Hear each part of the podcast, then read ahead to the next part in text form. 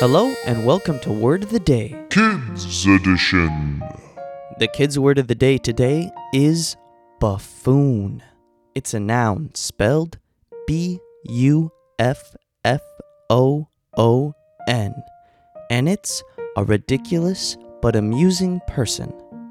To use it in a sentence, I would say the giraffe started burping loudly and doing backflips into the swimming pool.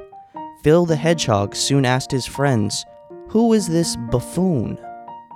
So try to use the kids' word of the day, buffoon, spelled B U F F O O N, in front of your parents or your teachers, and I'll see you again tomorrow with a brand new word.